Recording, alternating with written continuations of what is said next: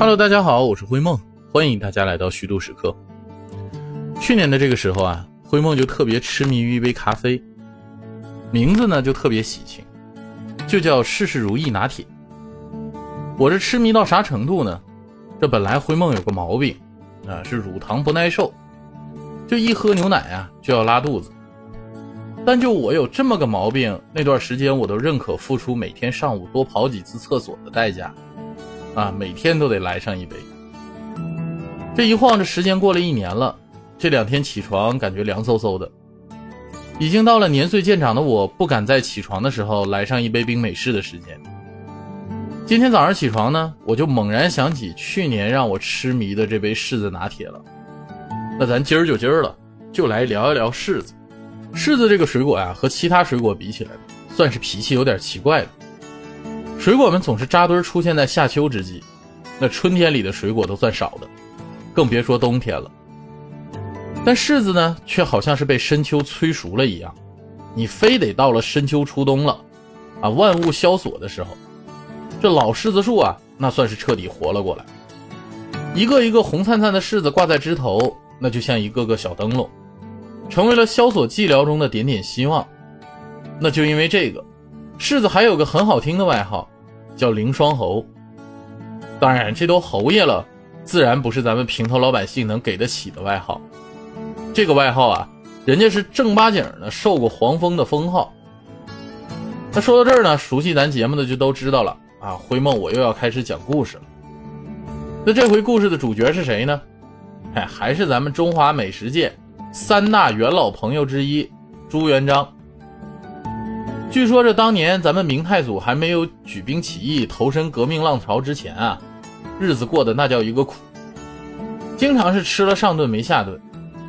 这有一天眼瞅着要饿死了，看到一个荒屋里有这么一棵柿子树，上面还有一些熟了没有被摘走的柿子，那拼着最后一点力气呢，就把这柿子摘下来吃了，也算是活了一条命。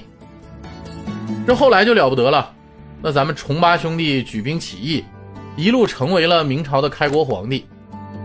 当了皇帝之后啊，有一次路过这个地方，发现啊柿子树还在，于是呢就急忙下马，把自己的红袍脱下来给柿子树披上了，并且当时呢就册封柿子树为凌霜侯，取的呀就是侯应节令，凌霜而生的意思。当然吃柿子这事儿呢。咱们老祖宗干的还要早得多，可不是一直到了明朝才有。这根据记载啊，公元前八千年，就在咱们祖先还在采集文明的时候，那就已经采集柿子了。这开始驯化种植柿子树的时间呢，大概能追溯到春秋时期。可以说，这柿子呢，也算是陪伴了咱们中华文明上下五千年的历史。但是最开始啊。栽培技术还比较落后，产量不高，但你架不住好吃啊，所以就成为了帝王的专属稀有物。你看《礼记内则》中就记载了柿子作为周朝三十一个归属国国君的标准饮食的规定，你就足见当时柿子在水果的当中地位有多么的重要。但灰梦估计啊，那时候的柿子应该也没有现在那么好吃。因为根据灰梦查阅的资料呢，得一直到了南北朝时候，柿子的嫁接技术才被人们掌握，逐渐呢品种改良换代啊越来越好，口感呢也越来越甜美。但哪怕到了现在啊，我们吃柿子的时候还会遇到部分柿子有一点点涩味儿，但有的又没有。很多人都说这就是因为涩的柿子啊还没有熟透，但这明明一棵树上下来的。也是同一批摘下来的，咋还有的熟，有的就不熟呢？这事儿啊，还得说柿子是水果里脾气特别奇怪的那个。这大多数柿子呢，都有种特殊的习性，就叫后熟。也就是说呢，这些柿子不会在枝头完全成熟，摘下来过后啊，还得放一阵子，才能彻底成为熟果。不过，你摘下来的柿子要想自然成熟，完全去掉这种涩味儿啊，可得需要不少时间。那心急的人们呢，为了早点吃到甜甜的柿子，那可是煞费苦心。灰梦今天啊，就在这儿和大家分享一下比较常用的几个方法。这第一个呢，就是拿一个大盆啊，或者拿一个小缸，把柿子和苹果或者香蕉混装在一起，放在阴凉的地方，让其他水果产生的这个乙烯啊催熟柿子。第二种方法呢，就是把涩柿子泡在四十度的温水里面。哎，这句话这个绕口啊，跟说绕口令似的。把它完全隔绝空气，那促进单宁的降解。你大约过了二十四个小时，那柿子的这种涩味啊也就消失了。这种做法呢有点风险，比较快，因为分解单宁的酶啊很可能会被过高的温度破坏。那被破坏之后的结果呢，就是柿子呀再也脱不掉那股涩味了。还有一种方法最麻烦，就是往水里加石灰，让石灰跟单宁结合形成沉淀，达到脱色的目的。但这种方式呢，化学不好啊，或者咱没那么心灵手巧的人呐，灰梦就不建议尝试了哈。这一个没弄好，脱色的目的没达成，还让石灰把手烧伤了，那就得不偿失了。柿子脱色之后呢，就能吃了。那柿子经过这么多代的繁衍呢，好像在咱们的印象里，口感就是一个软字当先。但其实也不是没有别的品种。你看，像这两年就好像挺流行一种脆柿子的。这脆柿子的口感吃起来脆脆的，味道除了柿子的甜味呢，还有一种清香。给灰梦我的感觉啊，就和吃苹果差不多。所以有时候我在想。如果我要想吃脆柿子，我为啥不吃苹果呢？据说这种脆柿啊，应该是从中国先流传到日本，然后在日本风靡流行，然后这股风气啊再刮回到中国。所以灰梦只能说，果然小日子过得不错的邻居们还是能搞出点花活的。那听灰梦说到这儿呢，大家可能都听出来了，我呀还是比较中意软柿子。这毕竟老祖宗传下来的古话里也有嘛，这柿子得挑软的捏。那每岁深秋，那天呢是愈发冷起来，这时候啊便到了柿子成熟的最好时候。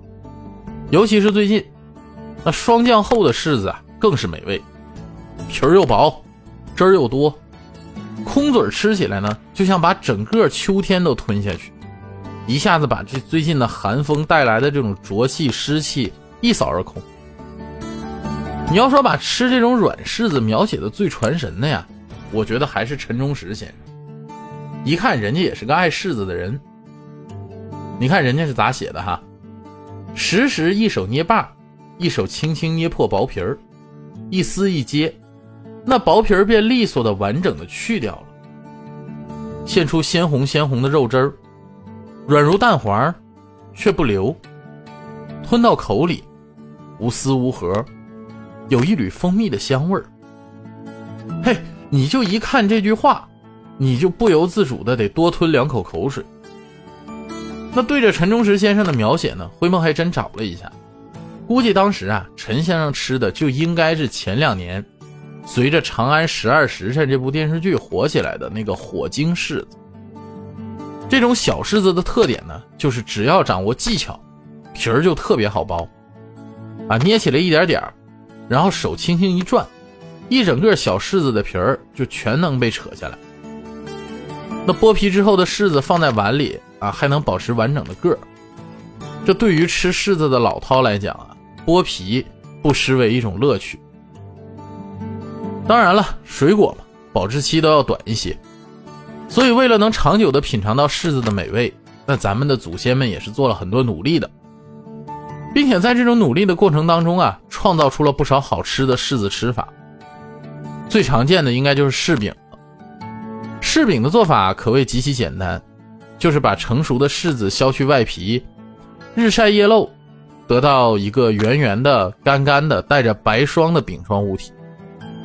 那吃起来呢，口感带有韧劲儿，水分流失之后，让整个柿饼的甜度啊一下子翻了几倍，可以说是比糖还甜。那这柿饼上的白霜是什么呢？其实啊，就是糖霜。那被削去皮的柿子内部啊，果实的水混着糖分就渗到了果子的表面。随着水分的蒸发呢，柿子的糖分结晶逐渐累积，就形成了白白的糖霜。你也可以这么理解，这柿子太甜了，甜的都装不下了，就只能分离出来了。不过咱都说到柿饼的白霜了，咱就顺着聊一个食物，叫柿霜糖。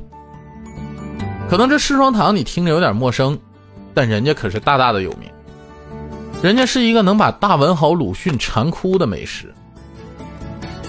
鲁迅呢，曾在《马上日记》中描写自己吃柿霜糖的情景，就说有朋友从河南来，那给鲁迅带了两包柿霜糖，这鲁迅打开一尝啊，说又凉又细腻，确是好东西。他一气吃了好多。那徐广平见了后呢，就说这个糖是用柿霜制成的，性凉。如果嘴上生些小疮之类的，一擦便好。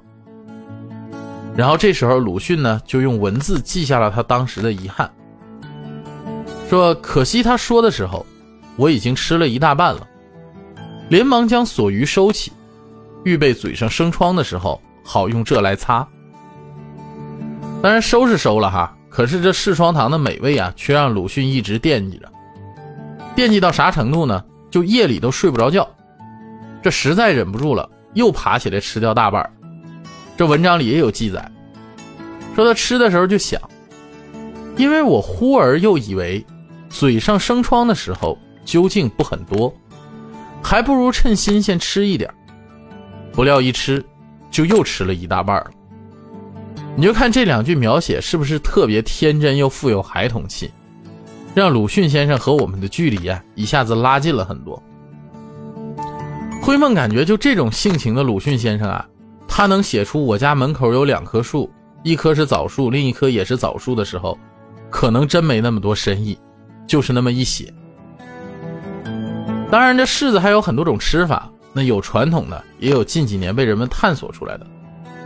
拿传统的来说呢，云南那边有个比较特别的叫油炸柿子。